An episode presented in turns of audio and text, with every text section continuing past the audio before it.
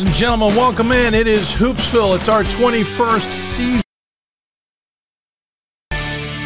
We are on the air and more than thrilled to be here. Welcome in, everybody. Hope you uh, had a great off season.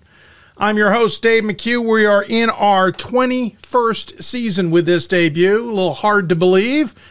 Taking a note out of Mr. Pack, uh, Bob Bob Quillman, Bob Quillman's page, asking the question: Are we legal? Are we? Believe it or not, the show that started back in uh, 2000, 2001. Yes, for you doing the quick math, it does not equal 21. There were a few years off early on. But the show that started all the way back then is still going along. And I was thinking, as we're a little late getting on the air for the 23 24 season, I was thinking to myself, you know, geez, maybe this show is taking the, the best of me and I, I got nothing left. And will we really be able to do it? You know, it was a, it was a bit of a rough off season, uh, to say the least. Last year wasn't a piece of cake either. But I was excited in the 30 minutes leading up to this show today I had a little bit of uh, not anxiety, but uh, anxiousness and excitement, and I was like, "All right, no, I've still got it in me." So, welcome in. Hope you are going to enjoy another great season ahead of Division Three basketball. Again, I am your host Dave McHugh, and we are all over the uh, spectrum, as it were, in terms of social media, and we will do our best to try and stay up with all of it. You can find us on Twitter, or now known as X, uh, of course, always at D3 Hoopsville. Find us on Instagram at D3Hoopsville, and you can find us on Threads at D3Hoopsville. You can also find us on Mastodon, but I don't know the ins and outs of that all that well. We are there, but I'm I'm just saying we're there. We'll figure it out. I had hoped to spend some of this off season getting into Discord a bit more. That is our goal. Hopefully, by you know a good point of this season, we maybe are diving and putting our toes or whatever into the water of Discord. That's what we hope down the road. Um, of course, there's always email, hoopsville at d3sports.com. That's hoopsville at d3sports.com. You can find us on Facebook as well. It's facebook.com slash hoopsville, where we'll simulcasting the show once again tonight. We're also simulcasting on YouTube, youtube.com slash D3 Hoopsville. So those are, are the uh, options. If you're watching us on the screen, it's all right here in a nice little, oh, there we go. I, I got to figure this all out. Nice little box here. See, I'm not, I was not a meteorologist, so I don't know the backwards stuff, but it's it's all right down there. Of course, you can always watch us on the big screen or on a tablet or something via the Team One Sports app on Android TV, Amazon Fire, Apple TV, and Roku. I want to thank our friends at uh, Huddle and Blue Frame Technology for that. I should point out, though, our relationships and our partnerships for this year have not all been inked up just as of yet. Uh, again, it was a bit of a rough off season. We'll talk about that a little bit later in the program. Uh, I expected to get a lot more done in the off season, and we got very little done. It's amazing this place even looks clean. You should have seen what it looked like a few days ago. Thanks to my wife for uh, some help, and our puppy Tucker, who just hung out and, and gave me some moral support as I worked on it lots to talk about. Uh, I was hoping to maybe dive and do a podcast in the off season, so we didn't have as much to talk about in the opening show. We also hope to be on the opening show uh, ahead of the season, or at least when the season started on November 8th. And here we are on a Tuesday edition on the 14th. It is what it is, but we're just glad to be here nonetheless. Um, first and foremost, we'll we'll mention this. Um, we will hopefully be on the air for the most part, like we have traditionally done in the past, on Mondays and Thursdays at 7 p.m. Eastern Live. There will be a few occasions where we're going to have to do an afternoon show instead. However, in the next few weeks, just due to other commitments that I have to, to, to do myself in terms of work and some other uh, obligations, we're going to be doing just a, a one week, uh, one show a week format, anywhere from two to three hours that show until we get to uh, just after the first weekend of December. Then we can go into our two week, uh, our two a show a week um, uh, plan until Christmas, and then obviously when we come back from the holidays, we'll be our, on our normal self. So we'll be on the air again today, tonight, whatever you want to do. If you're listening to the podcast, thank you for tuning in. We'll be back on the air then on Monday prior to Thanksgiving. Already have some uh, ske- guests scheduled for that. We'll then be on the air the Monday following Thanksgiving debated about doing a show that Thursday, but I will be at soccer championships once again. Looking forward to being on the call for the men's soccer championships. Wish I could be doing women's soccer. I had a lot of fun calling women's soccer games this year. I've called about 35 games this year, believe it or not, um, and all in a span of about two months. Um, so we're not going to be able to do a show unless I can somehow pull off something down in Salem. But to be honest, my own sanity, I think we'll skip that. So the Monday after the first Sunday of, um, or the first weekend of December, we will then get into our two a week. That'll give us a handful of weeks, two or three, where we can get uh, two shows done before the holidays. Maybe about five, maybe six shows uh, after that point. And then when we come back in January, we'll be our normal self. So just bear with us as we work through some things. You might remember a couple years ago, I was in California at this point, and we barely got some shows due to my workload out in California. So no, November has always been a wonky uh, time of year.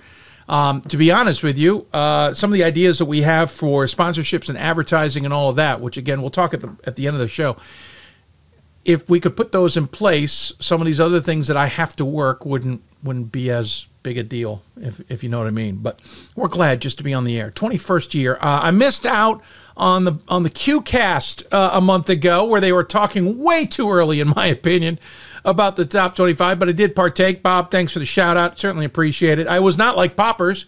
Who was providing my picks? I'll be honest. October 10th or whatever day that was, no chance in fill in the blank that I was going to have a top 25 idea other than a handful of teams pretty darn difficult top 25. We'll talk more about that. We hope to have our top 25 panel on the show in the next few.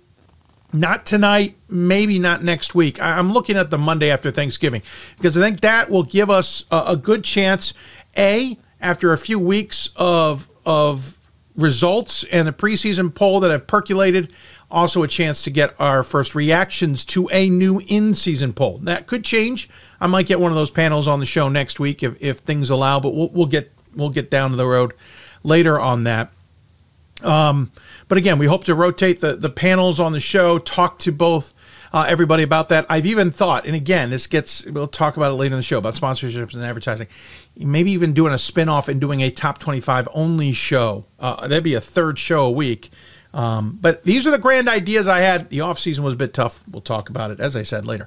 A lot of news to get to. We'll get to what the season has been already, but I really wanted to talk about some of the news um, that caught my attention, mainly in the coaching ranks this offseason. There were a lot of coaching changes, not surprisingly, but there were some big ones. The men's, in no particular order, I'll start at Johns Hopkins in Keene State. Uh, Josh Loeffler leaving the Blue Jays and going to Cincinnati, which surprised me a little bit. I honestly thought uh, Loeffler had decided that Division Three was his calling, and this is where he was comfortable and where he was going to be successful. Things were certainly going well at Johns Hopkins. Um, but I do know how much he's now making at Cincinnati, and that is a hard job to turn down. He's not the head coach, um, but he, I believe he's basically the, the head of the assistants uh, or something along those lines. I'm, I, am I may have that a little bit wrong, um, but you you can't turn down that kind of money. I totally understand that for him. The interesting result. There was a fascinating um, job search. I, I, had my ears on it, but I decided not to really dive into it again. Uh, it was a bit of a distracting and busy off season. Ryan Cain, the head coach at Keene State, ended up being the pick for the Blue Jays. Uh, you would think you would have had enough with Swarthmore over the years in the playoffs that you wouldn't want to come in and have to play Swarthmore twice. But guess what? Here comes Ryan Cain. So that opened up the Keene State job. His intern has taken over, David Hastings, on an interim level at Keene State. So that was a pretty big surprise. We'll be talking to Ryan here in the near future, I assure you.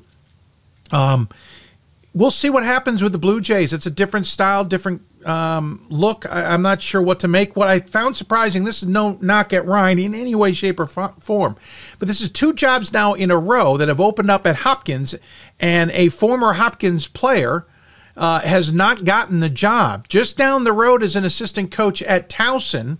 You you might know who we're talking about. He's been in the running twice now and not gotten the gig. He's been a I don't you know what I don't know if he was he was not a finalist actually the first time around when Loeffler got the job. But Pat O'Connell uh, was a finalist, according to reports, this time around. Some of those reports I think were a little bit bogus. I think the I think the Johns Hopkins athletics director might have been uh, throwing around some uh, information to try and flush out some of the um, um, rumor mill people, which is one of the reasons I didn't jump into the news gather on that. I knew a couple of the bits I'd been getting was were inaccurate.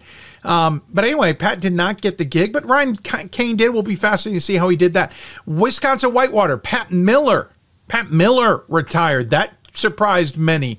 Talked to Pat quite a bit in the offseason. We'll maybe talk to him down the road. Uh, his, uh, I believe his assistant, Jared uh, Wisher, took over the program as an interim, but Pat Miller stepping aside from a program that got darn close to another national championship, getting all the way to the semifinals last year after uh, uh, an incredible run through Randolph Macon. They didn't play Randolph Macon, but, but through that pod. Uh, I was a little surprised that Pat stepped aside, but I certainly understood it. Uh, we had I had a great conversation with Pat in the off season. Speaking of Wisconsin, um, Bob Semling finally stepped aside at Wisconsin Stevens Point. I say finally because I, I thought this was in the works for a few years, just in the sense that I I didn't think the the Pointers were doing as well after the uh, sanctions and the punishments and whatnot that came down for their practice situation a handful of years ago. Um, and so I wasn't surprised that Semling stepped aside maybe a year or two later than I thought he would have, but it is what it is. Somewhat surprised that Kent Dernbach took over, um, only because he was doing so well at La Crosse. I thought that's where he would stay to try and take it to the next level. But I guess Kent decided to go back to where he was an assistant under Semling before getting the La Crosse job. He was the assistant when everything hit the fan as well. Dernbach takes over at Stevens Point. Really going to be interested to see how he turns things there. Fascinating to see how many of those pieces he may have brought with him from La Crosse are able to fit in at Stevens Point as well. Uh, Texas Dallas, Terry Butterfield retiring. Wasn't totally surprised by that. I have a feeling he didn't want to dive into Division Two. Um, but it is what it is. Uh, Terry Butterfield stepping aside. Uh, I say Division Two. I think I got my Dallas's wrong again there. Uh, Cortland's Tom Spanbauer retired. That did catch me by surprise because we had just seen him a week or so before the announcement at the Final Four. It was the first time he had get, been to the Division Three Final Four. He talked all about how he, he he had wished he had come to these sooner, how he had missed out, et cetera, et cetera, and this was the best thing ever. And then he retires. Um, really surprised me that Spanbauer stepped aside, but he did. Rowan's Joe Crispin, another guy kind of like Josh Loeffler that I thought maybe had bit, bought into the D3 mentality and decided this is where I want to be. He disparted. He's joined the Penn State crew. If you look, though, at that Penn State coach and coaching staff, et cetera, of course, Crispin, an alum of Penn State, it makes sense. I, I'm not saying that I was surprised where they ended up. I totally understand why Crispin ended up at Penn State. I just, you know, I I drink the Kool Aid a little bit about Division Three. I want these good coaches to stick around when they move up a, uh, up a level. I, you know, I'm a little hurt, uh, but it's a, it's it's a selfish thing. It's it's not because it isn't make sense for Joe Crispin, of course. Um, interesting developments. Of course, we had the news about Cabrini. We can talk about that. We'll talk a lot about that in in the weeks ahead because uh, with the men's side of things at Cabrini. Uh, they hired Ryan Van Zelst, the Penn State Abington head coach, and Ryan unfortunately finds out weeks after being hired that Cabrini is going to be bought out by Villanova. This is the last year of athletics at Cabrini. As a result, women will not be playing this year. They lost their women's coach. Uh, she left for, I just drew a blank where she went. Um, I think it was Rowan, actually uh, in women's basketball, if, if, if memory Yeah, Demetrius Poles left, and, th- and that's where she ended up. Um, and they just shut down the season in women's basketball. And men's basketball going to gut it out under Ryan Van Zelst. I love Ryan. I think he's a great coach, but he's definitely getting the raw end of that deal after lo- leaving Penn State Abington. Um, we'll see where Ryan ends up. Uh, I, I, yeah, it's one of those we're going to be diving into. I promise you in the in the next few weeks. Uh, Linfield uh, Rosenberg left. We talked about that near the end of last season under some really interesting circumstances. I think a lawsuit is still uh, in, ongoing in that case. Concordia Chicago Steve Keller, uh, Kohler left.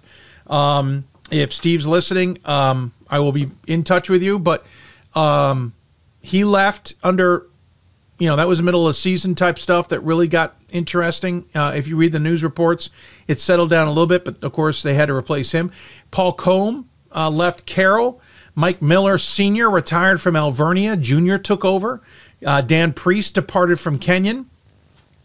Uh, interesting enough, at Centenary, New Jersey, last year we were talking about midseason about uh, Dirk Kelly taking over the program and being named the interim, by the way, in March. To reports, he's already gone.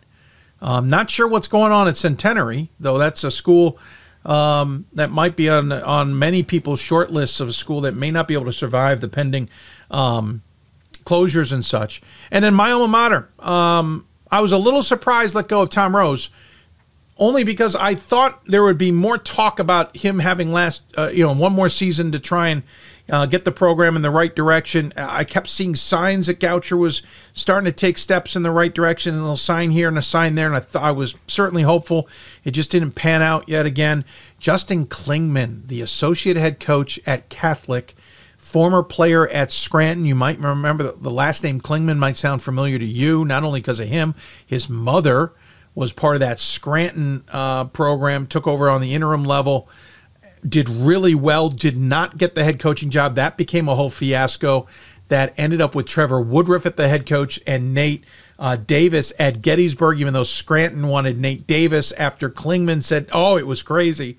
He takes over as the head coach at Goucher. That one's going to be worth watching for sure. On the women's side, long list. Judy Blinstrub retired from Babson. They hired Kate Banowski, the D1 assistant at Wisconsin. Uh, Birmingham Southern uh, lost Mike Ricks. Birmingham Southern, another story we're going to be talking about in the next few weeks about whether they can keep the doors open. He took the job at Goucher after Goucher's head coach left after a year. Um, Brooklyn's Alex Lang departed. Carthage, of course, we talked about Tim Bonero um, being uh, fired from Carthage. We tweeted about that quite a bit, talked about it on the show. Central lost Justin Whelan. Uh, Morin Loaning got hired. Cortland, another Cortland departure. J.C. Brooks retired. She and Tom basically uh, retired at about the same time. They hired Colleen Ames, who came from Mount St. Mary's. George Fox, it didn't work out for Michael Coppolino at George Fox at all. Uh, after a big splash, uh, they had tailed off. He departed George Fox. He's now the associate head coach at Navy. I'll actually get to see him in a few weeks' time. Uh, they hired Lauren Howard, Howard a D1 Portland uh, assistant. Greensboro, this is interesting. Heather Lace, uh, Heather Macy departed. They hired Laquanda Dawkins Prince every hire they've made since their coach passed away due to cancer has not really had a connection to Division Three, and I am not quite understand what's going on at Greensboro. Well, we'll keep an eye on on what Dawkins Prince can do. Grove City, uh, Sh- uh, Shell Fuss departed. Uh, Hopkins, another one. Catherine Bixby left at the same time as Josh Loeffler. She also left for a, a Division One assistant job. This one at Loyola, Maryland. They hired Rodney Rogan, who comes from Rhodes. Um, big move there. La Verne we I was talking to Jason Pruitt about improving La Verne's schedule, what they can do, maybe coming to the D3Hoops.com Classic, and then suddenly we're getting news that he has been hired at Elmhurst as the new head coach there. That was a bit of a surprise, though. If you know the background on that, there's a, t- a tie to Chicago, a lot of travel in that family. He is now back at least closer to other family moves there. Anthony Mason, the head coach at Vassar, took over at La Vergne. Laura's just uh, Justin Heinzen. We we tweeted on this. I don't remember if we talked about it on the show. He left the program. He had finally had enough. Uh, he had lost his assistant. They basically didn't replace her. Uh, they were he was working on his own, um, doing three jobs essentially. He had had enough and departed. Justin Bush, the men's assistant, took over that job. Of course, talk about Mark, Mark Moore, Morefield. He came on the show to try and defend his case. Still, um, one of those interviews I don't think he probably should have done. He he's obviously gone from Mary Hardin Baylor, so they have a new coach.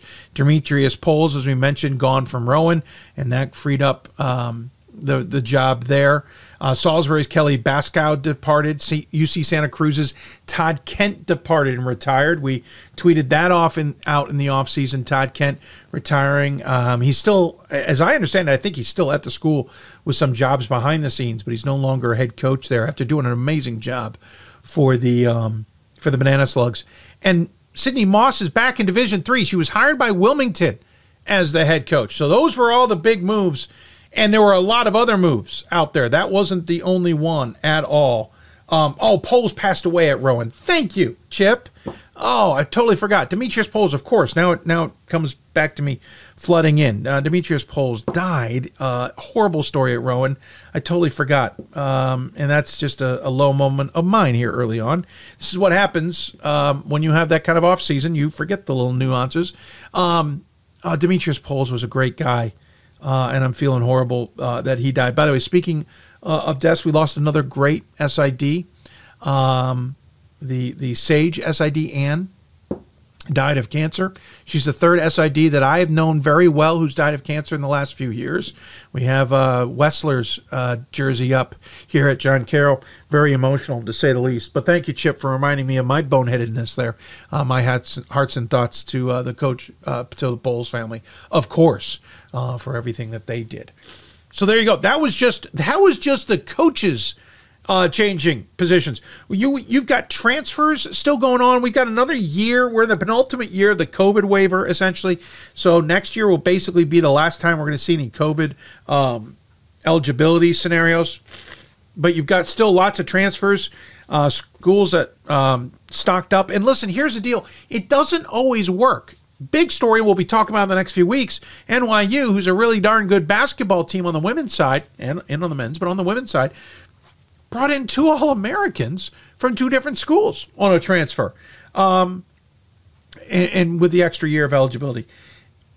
It's it's a dynamic that's still changing Division three, but it, it, doesn't necessarily always equate to wins. And I, I'll switch to soccer here for a moment. Last year, Johns Hopkins women, with a bunch of transfers and players who had Division One experience, who who extended their playing experience into, and of course, going to Hopkins is no small feat. Um, went all the way to a national title. The men's side at Johns Hopkins tried to pull off kind of the same thing, uh, a little bit done at Catholic as well, and neither team really had a season they expected this year.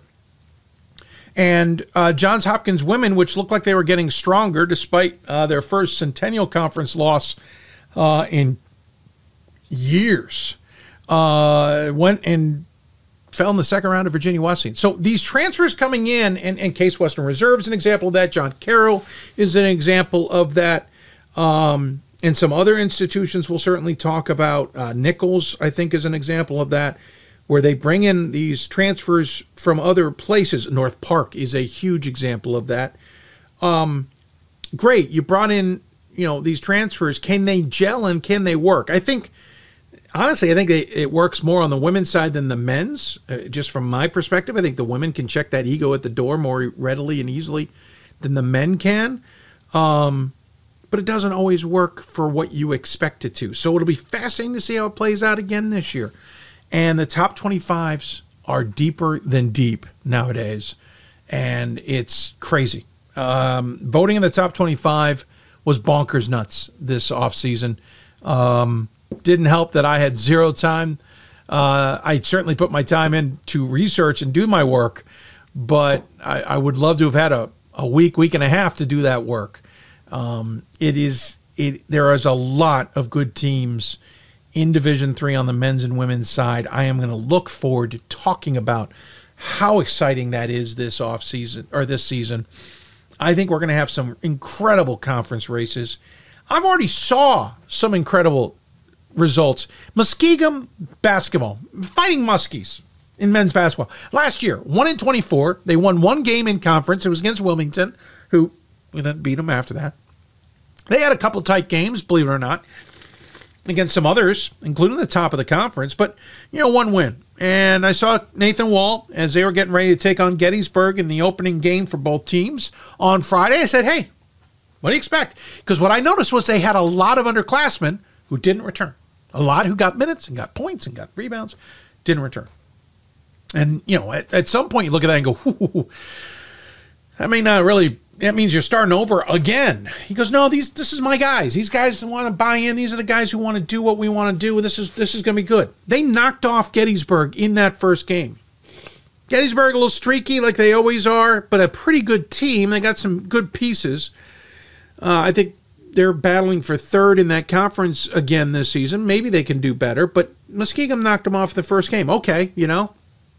Next game, um, they were going to take on Washington and Lee. Uh, Chris McHugh, who I finally got a chance to see face to face. If you go to Twitter slash X, you'll see a, uh, or Instagram, you'll see a picture. Even Threads, I think we put it on. You'll see a picture of uh, Chris and I finally together, the two McHughes. Uh, no relation.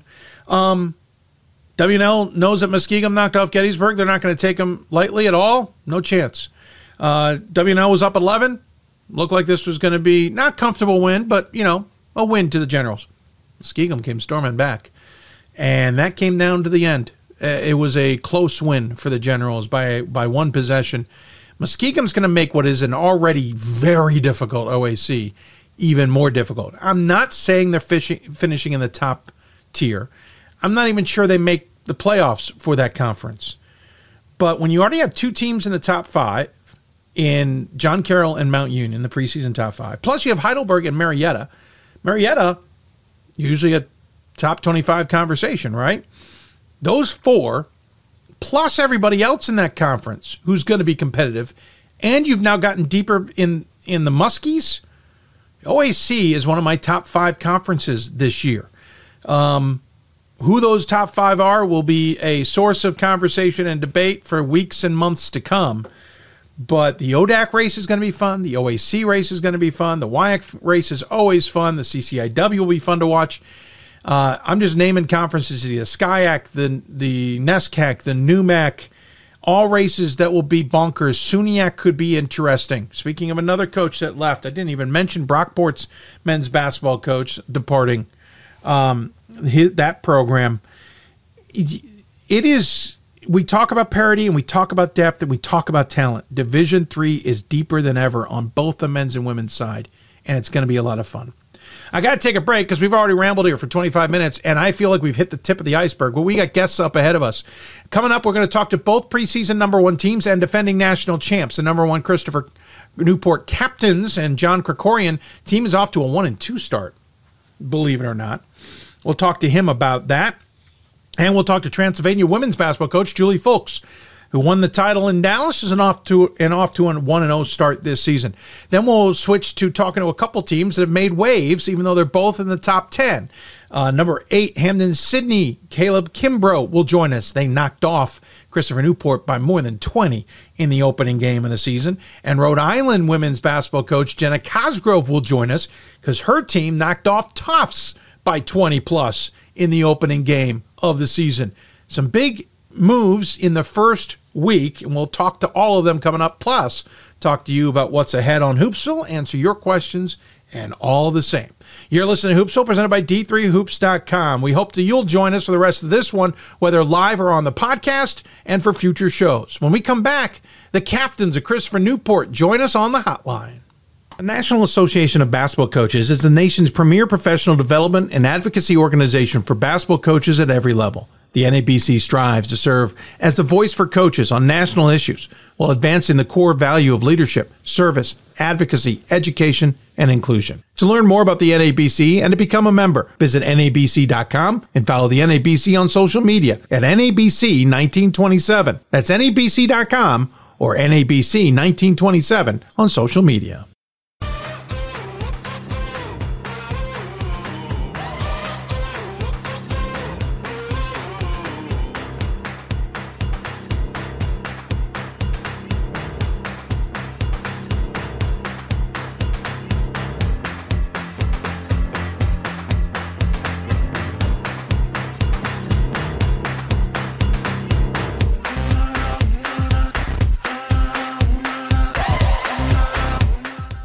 We've got more schools than Division 1, more fans than Division 2, and more upsets than March Madness. There's nearly 850 programs with over 11,000 games leading to two national championships, and we've been covering it all for over two decades. From Eastern to Occidental, from Puget Sound to Piedmont, from Southwestern to the University of New England, and from Hope to Calvin.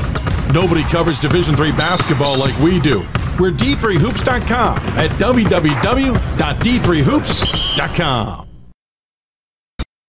It's on us to stop sexual assault. In any way that we can. To get a friend home safe. To never blame the victim. It's on us. To stand up. To make our community safe for all. It's on us. It's on us to look out for each other at parties. It's on us. To be more than just a bystander. To step up and say something. It's on us. All of us. To, to stop, stop, sexual assault. assault. Learn how and take the pledge at itsonus.org.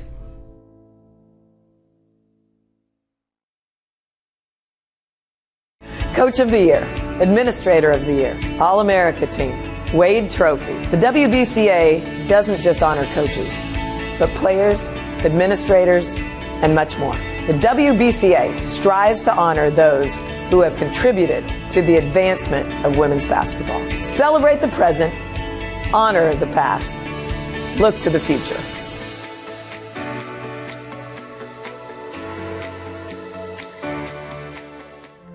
Football has taught me a lot throughout my life. It's definitely had a huge imprint on who I am as a person. Competing at a Division III level created that opportunity for me to go to college. Not only was I the first one in my family to graduate college, but I was really the first one to even go. Being the first one, I'm breaking that cycle, and, and now that I've graduated, I'm not sure what's the next step, but I know I have a lot of doors open. And a lot of those are open because I played football and ran track here at Otterbein.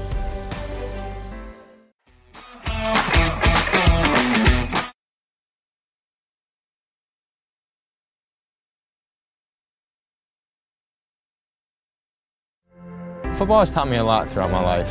It's definitely had a huge imprint on who I am as a person. Competing at a Division III level created that opportunity for me to go to college. Not only was I the first one in my family to graduate college, but I was really the first one to even go. Being the first one, I'm breaking that cycle, and, and now that I've graduated, I'm not sure what's the next step, but I know I have a lot of doors open.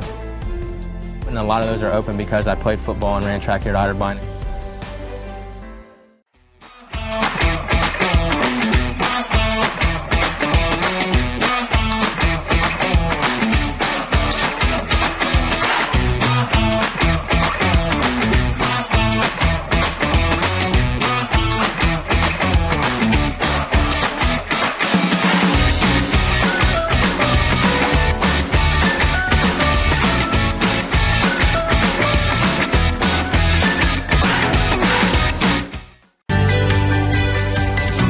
Responsibility is being accountable for your words and actions, first and foremost. It also is an obligation to be a positive influence in the communities around you. Being in a D3 program, you're going to have lots of different opportunities. You're not just an athlete, you're also involved in student life. Your academics are extremely important. We give a lot of our student athletes responsibilities right from the start by giving them leadership opportunities, by having them engage in the community, be a positive influence. That's being a responsible person. We've got more schools than Division 1, more fans than Division 2, more upsets than March Madness. There's nearly 850 programs with over 11,000 games leading to two national championships, and we've been covering it all for over two decades. From Eastern to Occidental, from Puget Sound to Piedmont, from Southwestern to the University of New England, and from Hope to Calvin. Nobody covers Division 3 basketball like we do. We're d3hoops.com at www.d3hoops.com. The National Association of Basketball Coaches is the nation's premier professional development and advocacy organization for basketball coaches at every level. The NABC strives to serve as the voice for coaches on national issues while advancing the core value of leadership, service, advocacy, education, and inclusion. To learn more about the NABC and to become a member, visit NABC.com and follow the NABC on social media at NABC 1927. That's NABC.com or NABC 1927 on social media. Football has taught me a lot. Welcome back to Hoopsville, everybody. A couple tech glitches, as we always have. It's interesting how you set everything up, everything works, and then when you go to try and test it, it doesn't want to work. Um, it's I, I, am learning some of the inter, intricacies of where things need to set up and everything. Facebook stream also now down because of that little hiccup, so we're going to try and work on that in the meantime to get it back up and running. But if you got questions for us, tweet us or X us or post us, whatever it's called, at D3 Hoops or on Instagram. We're there, though we don't tend to respond to a lot of things on there. We'll try and respond to things on threads. Um, that is at D3 Hoopsville as well. Um, and of course, you can always join us on Facebook at facebook.com slash hoopsville. I'm going to try and work on getting that fixed up a little bit here and get another stream back out the door on that. Uh, you can also join us on um, let's see, email hoopsville at d3sports.com. That's hoopsville at d3sports.com. Uh, we were hoping to talk to John Krikorian here coming up, but um, not on the line as of yet. If he pops on, we'll take him. So in the meantime, we'll take questions from you. And in the meantime, I will try and see if I can get another stream out the door here um, from uh, for Facebook while we talk about it. Uh, we were talking about some of the intricacies. By the way, a couple of rule changes. One of the things that you may have noticed already, I certainly have, is you're now allowed any number from double zero to 99 in basketball. It's one quirk I've found that I, would be fascinating to see if they can fix, uh, and that is um, the the nuance of the numbers from the officials. Uh, the reason I say that is because. Um, I've noticed that it doesn't always work um, when you when they're they're showing both hands. So the other day I was calling a game at Division One, um, those and the officials went to signal a foul on number we thought 52. Of course, 52 wasn't in the game, so it ended up being a bit of an easy, obvious answer to that. Um, it was seven, but this to everybody now it's in reverse looked like 52 and the entire table is confused. Something i know from lacrosse and i also know from watching a show i love called the deadliest catch if you take your hand and put it sideways that means five plus whatever number you're showing. One two three or four means six seven eight or nine maybe that could be an option instead and that would help all of us because you know then it would make more sense, as it were. But what do I know? I'm just the guy at the table. Anyway, something interesting with those new numbers out. Uh, IBC. I, would like to see the officials change that because that got a little confusing a little bit. Um, but it is interesting to see a six, a seven, an eight, and a nine. I saw that at Messiah. I didn't see it in the high numbers, just the single digits, but we're going to see a lot more numbers. It's going to be a little bit hard to adjust to. Uh, I mean, I'm old school. I like the numbers simple, but what do I know? I, I don't make the rules uh, in college sports whatsoever. We did. We'd have a lot of different rules out there to talk about. Um, jumping on the Hoopsville hotline is our friend, so we'll jump to this in a moment. We'll get right into it. John Krikorian's team marched its way to a national championship, thanks in part to some home court uh, love. And then when they got to the championship weekend, they took advantage of it. We certainly talked to him about that. The offseason has been fun. They didn't lose all that much, either did many others, but the season's off to a one and two start kind of curious what he makes of all that. So joining us on the Huddle Hoopsville hotline is the head coach of the aforementioned uh, captains of of uh, Christopher Newport, John Krikorian. John, I, I, hope you can hear me, and I hope uh, you we can hear you. How are you, sir? No, and it froze on us because you know why would we let it work? the screen came up and it immediately froze. Let me just play with something here real quick. John, I can see you. It's not on you. It's definitely on our, our NDI system that doesn't want to work properly. Going to try this uh, one more time, see if it catches it properly while I've got them on the air. Yeah, it's awkward, folks. It seems like no matter how much testing we do, it doesn't like us and it wants to mess with us. And as a result, it screws around with us and we get a bad signal. We're going to try it one more time, see if that fixed it. If not, we're going to take a quick break and get John another way. Oh, yeah, no, there's John. I can see him moving. Oh, John?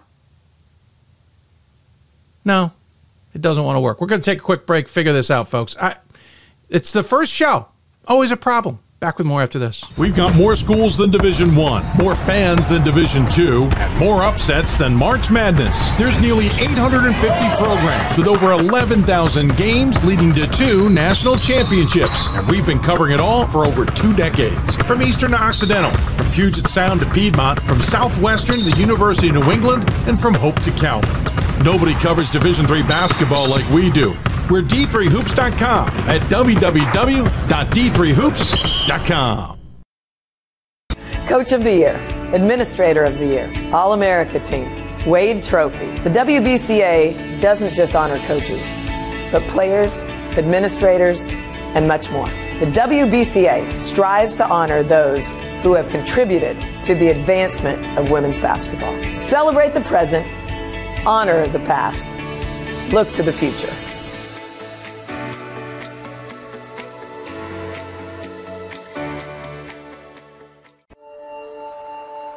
We are calling you, all of you.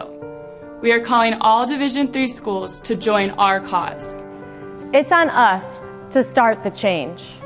It's on us to be the change. It's on us. It's on Division 3. It's on all of us to stop sexual assault.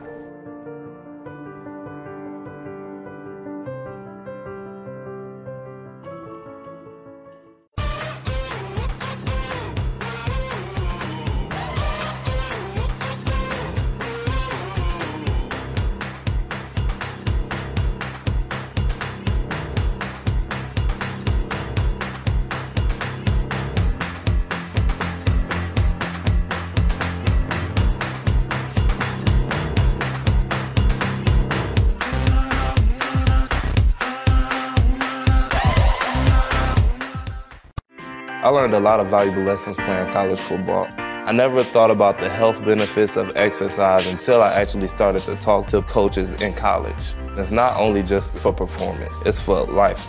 My coaches instilled the importance of well-being, not only building up strength, mental health, getting enough sleep, eating properly is all what it is to be healthy. I decided that I want to go into personal trainer and share my knowledge that I obtained in college about physical and mental well-being. The National Association of Basketball Coaches is the nation's premier professional development and advocacy organization for basketball coaches at every level. The NABC strives to serve as the voice for coaches on national issues while advancing the core value of leadership, service, advocacy, education, and inclusion. To learn more about the NABC and to become a member, visit NABC.com and follow the NABC on social media at NABC 1927. That's NABC.com or NABC 1927 on social media.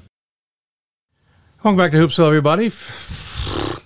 Let's just figure out all the things that went wrong already in the first show because it's tradition on the show for the first show to be crap, technology wise.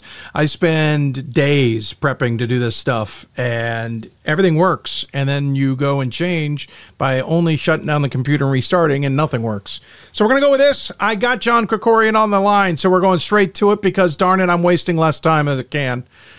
Joining us on the Hoopsville Hotline, it is John Krikorian. John, yeah, much like your season, um, I'm off to a rough start too. Uh, this might this might have been a sign here, Dave. Yeah, well, I'm trying to help. Hey, listen. First off, let's back up. Obviously, the championship was great. Uh, we talked about that. It was a big boom for the for the school in the region. The women's team just came close to doubling it up and making it two national championships for CNU. The offseason must have been amazing. It was. It was, Dave. Uh, you know, we we had things like uh, visit to the White House. Uh, we spent uh, afternoon at the governor's mansion with Governor Youngkin. We had a, a parade here in, in, Newport News, and and were recognized and uh, with City Council and stuff. So, I mean, it is it, it was awesome, uh, well deserved for for our guys. Um, uh, camp was exciting with all the kids that were excited to to see our players. Um, so it was. It, it was awesome. At what point where did you guys have to say, okay, listen, we need to pivot. We, we need to go start focusing on next year? Or how much did you want to try and enjoy what you guys got to experience? Yeah, you know, I've I've never been through that before, uh, so I, I, don't have a great answer um, other than you know, I don't really mess with our guys too much in the summer anyway. Um, that's really their time. So the motivation is, is kind of on them to to decide what they want to do. And I thought they came back uh, this fall in in the right mindset. Uh, being able to practice a little bit earlier, I think, has been good for everybody. Thought our guys came in uh, hungry and ready to go. Uh, so you know, and and we brought in nine freshmen, and they have really injected some energy, uh, enthusiasm, and, and some talent at, at some positions. So, you know, I, I feel good about the group. Um, so, you know, but I have no idea. You know, what I've learned so far is that you know, you go on the road against really good teams. Um, and the, even though the target has been on our back for quite some time, you know, it, maybe it's another level that that our opponent are gonna gonna play to. That both teams, Marietta and Hampden Sydney, played. I thought at an incredibly high level. Uh, not that we didn't play well, but we certainly didn't match uh, theirs. So um, we're going to have to do that talk to me a little bit about the team before we get into those games. I, am curious because when I looked at it as a top 25 voter, I thought to myself, you've got more coming back than I anticipated. I know when you and I talked post game of that championship and a little bit offline, you kind of pointed at a couple guys going, well, he's actually not leaving and, and he's actually not leaving. So give us a sense. Who did you lose and what were the keys that came back? So we lost five players, um, and you know I, I, think that you know just every team is different, you know, and these things, you know, to win championships, any championship, never mind the national championship, takes so much just chemistry, work, effort, and all those things. And so, you know, you're going to point to Matt Brody, who was really a, a glue guy for us, who defended the other team's best player, scored big baskets, stretched the defense with his three point shooting, uh, was a great leader. Um, so we lost Matt. Rodney Graves, who would come in uh, as a transfer from Adai, gave us huge minutes, played really well uh, in in a couple of the the games uh, in the NCAA tournament, uh, and, and, really played pretty well all year. Uh, but then we we had guys like Brandon Edmond, Tyler Trimble, and Nick Thomas who didn't play as much, but you know they had been around for a long time and provided really really good leadership. Um, you know, kind of helped us keep the group going in the right direction. So uh, those are the five guys we lost. And then we brought in you know a, a, slew of freshmen. So trey barber john hines ty henderson you know guys that had great years last year. Um, you know they're returning a little banged up uh, but but they're here. Yeah that's the thing. You bring back you mentioned Tra- uh, trey barber uh, hines and hines both hines we should point out. Um, and other guys from this unit and that's why i was like geez this is a, a bit of a scary unit did you guys have a different um, weeks leading up? Like, how did you treat what is now a new rule in Division Three, where you can spend more time prior to October fifteenth with the players? Did you guys change that up? How did that affect how you guys got ready for the season? I thought it was great. Um, I, am really pleased that the NCAA did that. I think it's uh, really beneficial to the student athlete. You know, so we well, all we did pretty much was go three weeks earlier uh, and go two or three days. So you know, I think it was two days, three days, two days. Um, you know, leading up, so they were able to have a good practice, a day off, a good practice, a couple days off, a good practice. You know, it's so much better. You know, in my mind, for their their health uh, and kind of easing into the conditioning of of what is going to be a very long season. So I thought it was good. Uh, you know we were we were healthy throughout all of that, and you know I thought we we were kind of where we wanted to be. Challenge for us was with these freshmen. You know, we we spent quite a bit of time t- teaching them and getting them ready because we're going to need some of them to contribute. Uh, you know, and so the balance of having older guys that you've been there, done it, they know what we're doing, um, and you're teaching some younger guys the very basics. You know, it's it's a fine uh, balance. And you know, I think we did okay. Certainly, at our results here, I think we could have done better. You you mentioned that there's a target on your back. Yeah, there's been a target on you guys for a while. But at the same time, you've always had a little bit of an underdog role. I think a lot of people for a number of years thought, yeah, as good as the captains are, they're not in this conversation, or we think this team will beat them, uh, Marietta will beat them, or a Randolph Macon will beat them. And so you guys have always to come from that underdog role. That feels like this year it's different. You are the expected one now. Does that has that affected how the team's mentality is?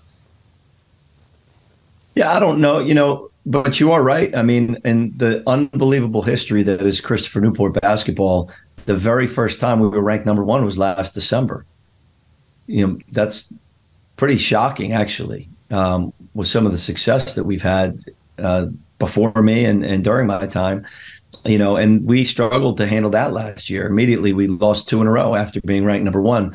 So i felt that that this year um, you know maybe we had learned you know what that was going to be and what it looked like uh, and and i think we have to a certain degree um, but you know, maybe we're still getting used to it. I don't know. Uh, I know that we played some really tough teams uh, on the road, so uh, I'm, I'm not going to overreact to yeah. you know some tough losses against two teams that I think are, are really terrific and, and on a national level on the road become uh, the uh, number one team in December, lose two in a row. You're the preseason number one, and you lose two out of three. I'm sensing a theme. Would you like to coordinate when you become the number one team, to, uh, looking at your schedule and how you want to rally the guys? Well, our our statement to the guys has been the same thing since the day I got into coaching, and you know, I, I just don't take this the wrong way. I think rankings are great uh, for the fans I think they're a great way to for entertainment value. Um, they they provide a lot of competitive juice to the to the games, but as a coach and your team, you know, our message every year is there's only one ranking that matters, and that's the one that comes out at the end of the season after the last game. And, Uh, and John, that's not first what you time, told me. number one. Yeah, you, that's not when you told me. I'm many a conversation asking why you weren't ranked higher. Come on, be honest. I'm kidding. Yeah, right. Totally kidding. Let, let's talk. Let's talk about the season, though. At this point, you played three games, and this is no slouch of a schedule. Now, I know because of the setup with the C2C, you've got to go out there and schedule. You've got to go find, and you've never shied away. Hampden, Sydney, Kenyon, Marietta, Randolph Macon, Johns Hopkins, Buffalo State, Rowan. That's the first kind of salvo here before we turn into December. Kenyon, under a new head coach, hasn't had the best of times. You played them at Marietta, maybe the one down there. But Hampden, Sydney, Marietta, Randolph Macon, Johns Hopkins, all perennial these days, powerhouse teams. Hampden, Sydney came in number eight in the preseason bowl. You you knew going into this this was not going to be an easy stretch. I'm assuming you went into this expecting that there's no way to expect to be undefeated. Yeah, I don't.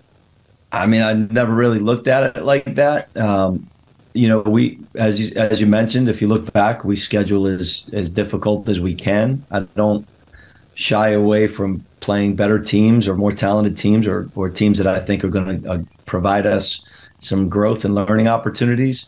Um, so it just so happened this year that they all were stacked up, you know, kind of back to back a little bit, coming off of the the championship. And you know, honestly, I wouldn't have it any other way. I mean, if there's any complacency, it's long gone now. Um, and if if any of these freshmen wanted a, a easy transition into college basketball, see you later. So, and we've played a, a number of freshmen in these big games. Yeah. So, uh, you know, I just I never worried too much about losing games. Obviously, we want to win every time we step on the floor, and we expect to to perform at our highest level. But you know, we don't win the championship last year if not for that back to back loss in December.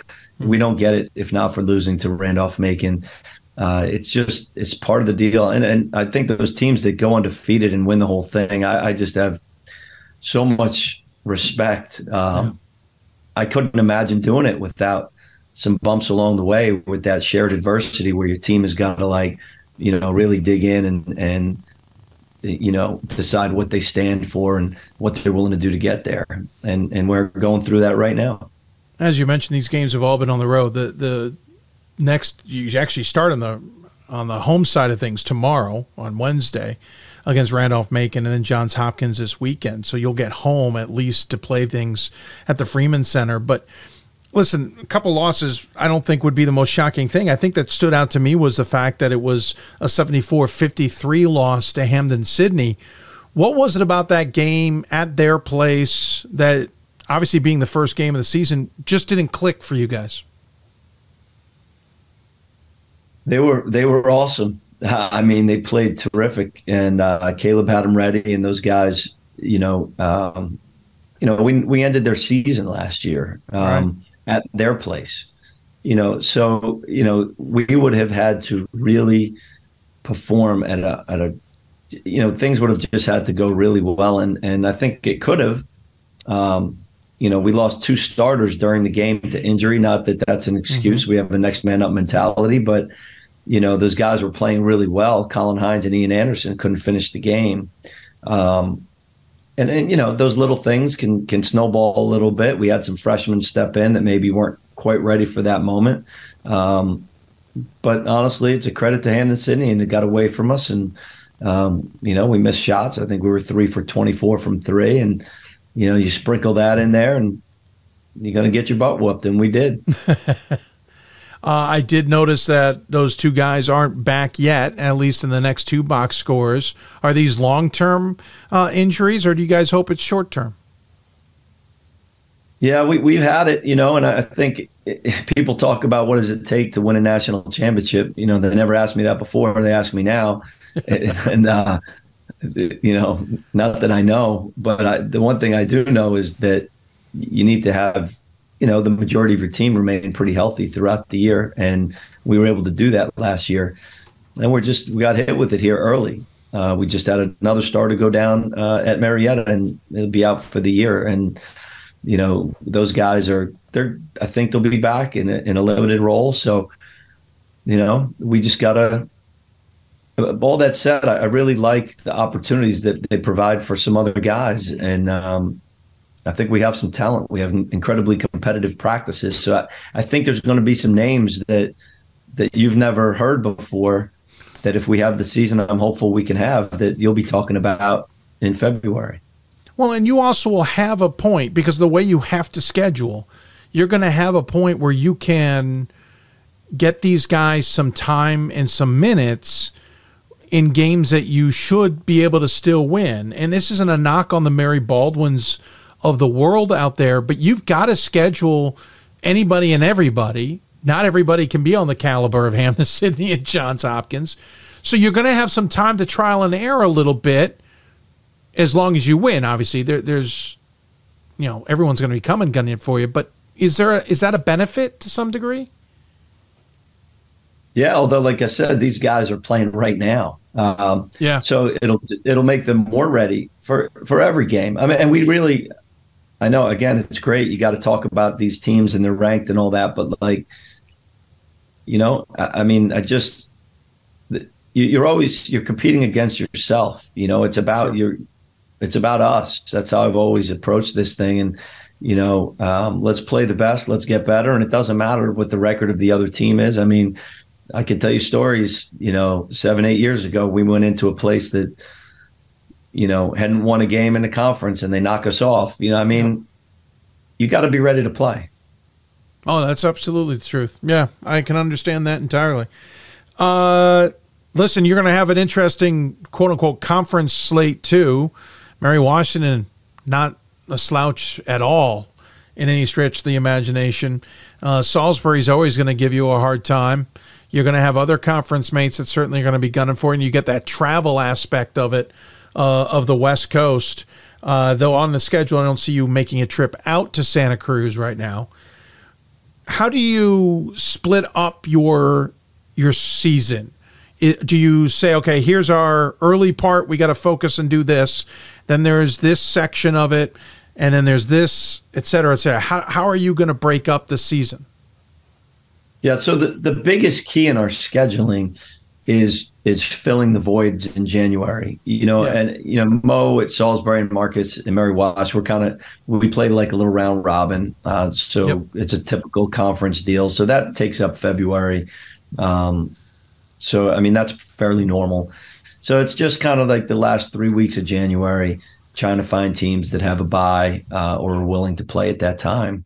Uh, and I think we were able to do that really well. And and not that having a little seven or eight day break in there is the worst thing, but you don't want like a two week break. I don't think. Sure. So just finding teams that can do that. It just so happened to be, I think, Pfeiffer uh, fit in there, and Santa Cruz is coming from the West Coast to play all of us again.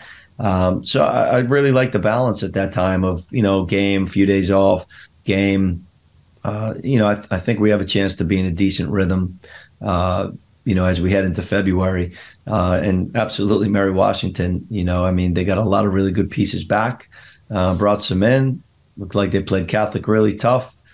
Uh, it's always a rival game, and the championship goes through Fredericksburg this year as they host. So, um, you know, I, I think the C2C is going to be a, a really good uh, tournament at the end here.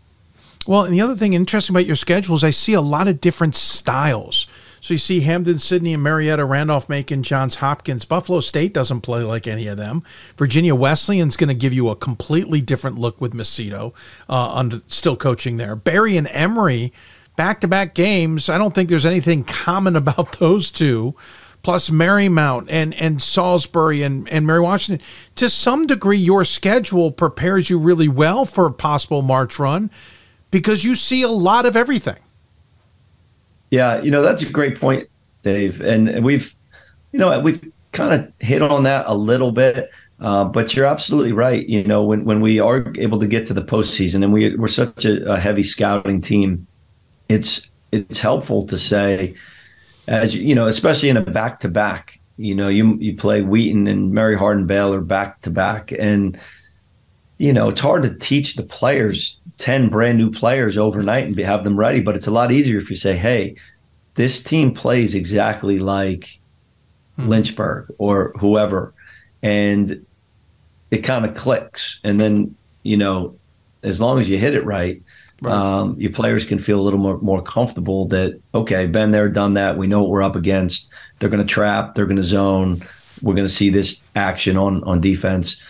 Uh, I think it's a really good point. I think it's it's one of the benefits uh, of, of playing such a, a variety of teams going back to the school, the championship and everything. Uh, obviously, soccer won a women's soccer won a championship a few years ago.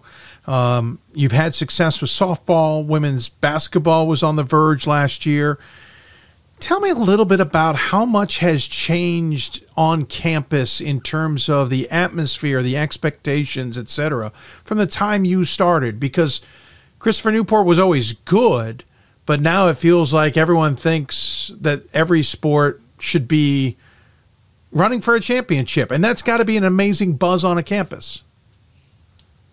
Yeah, it, it has. I mean, uh, it's the one thing 13 years ago or 14, whatever it is now, that, you know, when I arrived on campus and it was about half complete of this billion dollar renovation, you could you could see what it was going to be.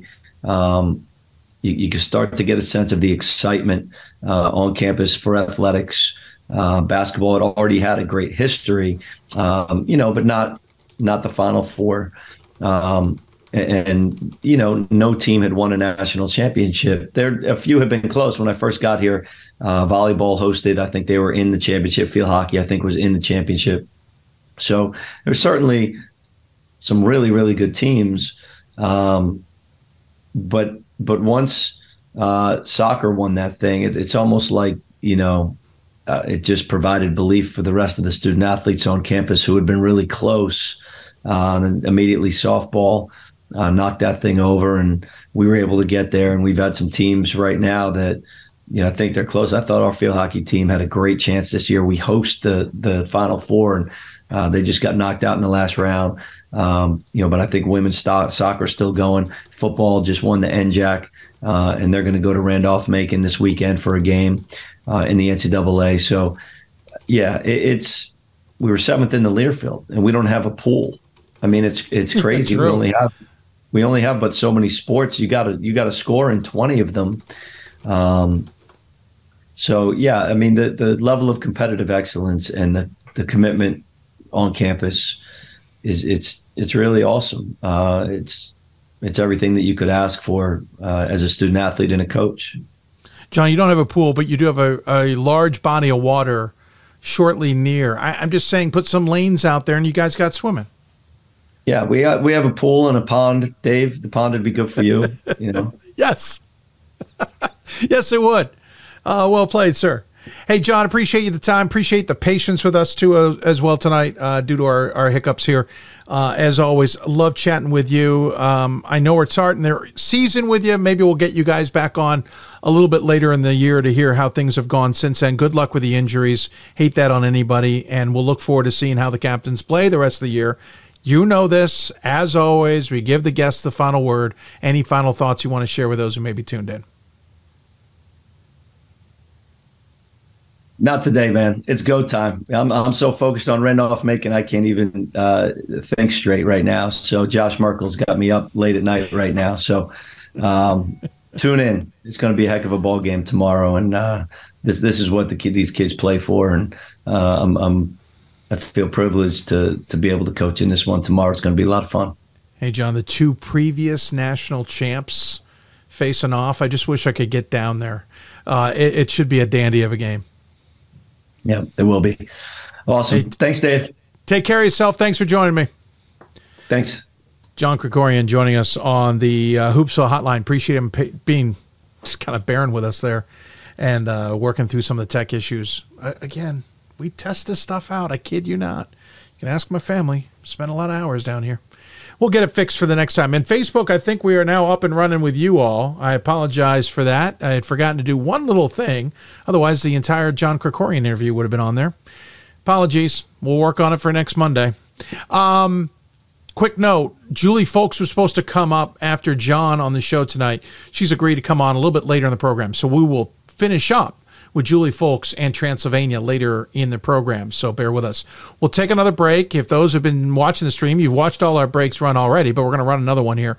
Uh, and coming up, we will talk to Hampden Sydney. Caleb Kimbrough will join us to talk about that game against Christopher Newport and expectations. They are the preseason number one pick by the coaches for the Old Dominion Athletic Conference.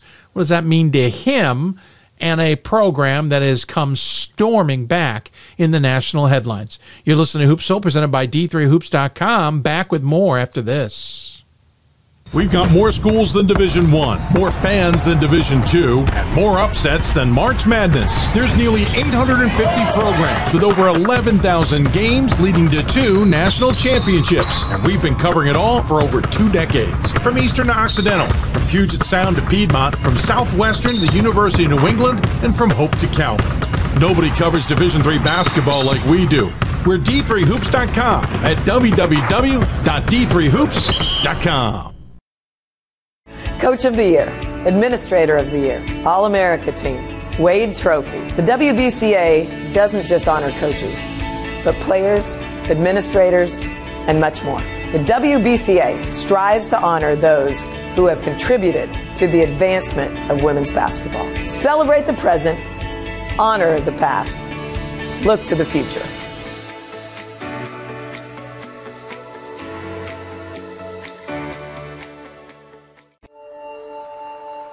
We are calling you, all of you. We are calling all Division 3 schools to join our cause. It's on us to start the change. It's on us to be the change. It's on us. It's on Division 3. It's on all of us to stop sexual assault.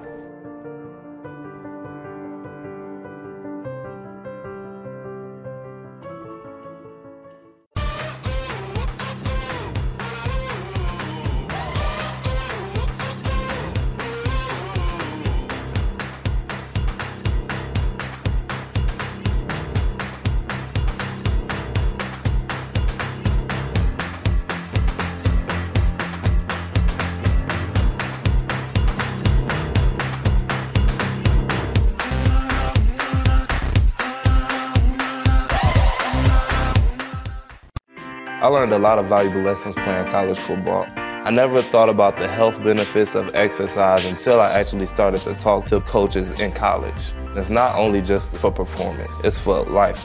My coaches instilled the importance of well-being, not only building up strength, mental health, getting enough sleep, eating properly is all what it is to be healthy. I decided that I want to go into personal trainer and share my knowledge that I obtained in college about physical and mental well-being. The National Association of Basketball Coaches is the nation's premier professional development and advocacy organization for basketball coaches at every level. The NABC strives to serve as the voice for coaches on national issues while advancing the core value of leadership, service, advocacy, education, and inclusion. To learn more about the NABC and to become a member, visit nabc.com and follow the NABC on social media at NABC 1927. That's nabc.com or NABC 1927 on social media. We've got more schools than Division 1, more fans than Division 2, and more upsets than March Madness. There's nearly 850 programs with over 11,000 games leading to two national championships, and we've been covering it all for over two decades. From Eastern to Occidental, from Puget Sound to Piedmont, from Southwestern to the University of New England, and from Hope to Calvin. Nobody covers Division 3 basketball like we do. We're D3Hoops.com at www.d3hoops.com. Hey, folks, welcome back. I, I would love to tell you I know what's going on. I'm embarrassed and um, a little bit demoralized here. Um, spent hours setting up this show to be ready for tonight. Hours is not days, and spent a ton of time testing everything. And now none of it wants to work. And everything I just had working for John is not working for Caleb. And I'm a loss. So I'm going to end this show. I apologize to everybody. I'm going to call our, our guests and reschedule. We will find a way to get this done. Uh, we, we, we will have a show next Monday. I will spend my time getting ready for it. Um, I will most likely invite everybody we can back. And um, I'm very sorry. I, I, don't have any answers. And, and um, yeah, I'm sorry. Sorry, I have to cut this off, folks. Um, I, I work too hard for this. So thanks for tuning in and um, stay tuned on social media. We'll let you know our updates.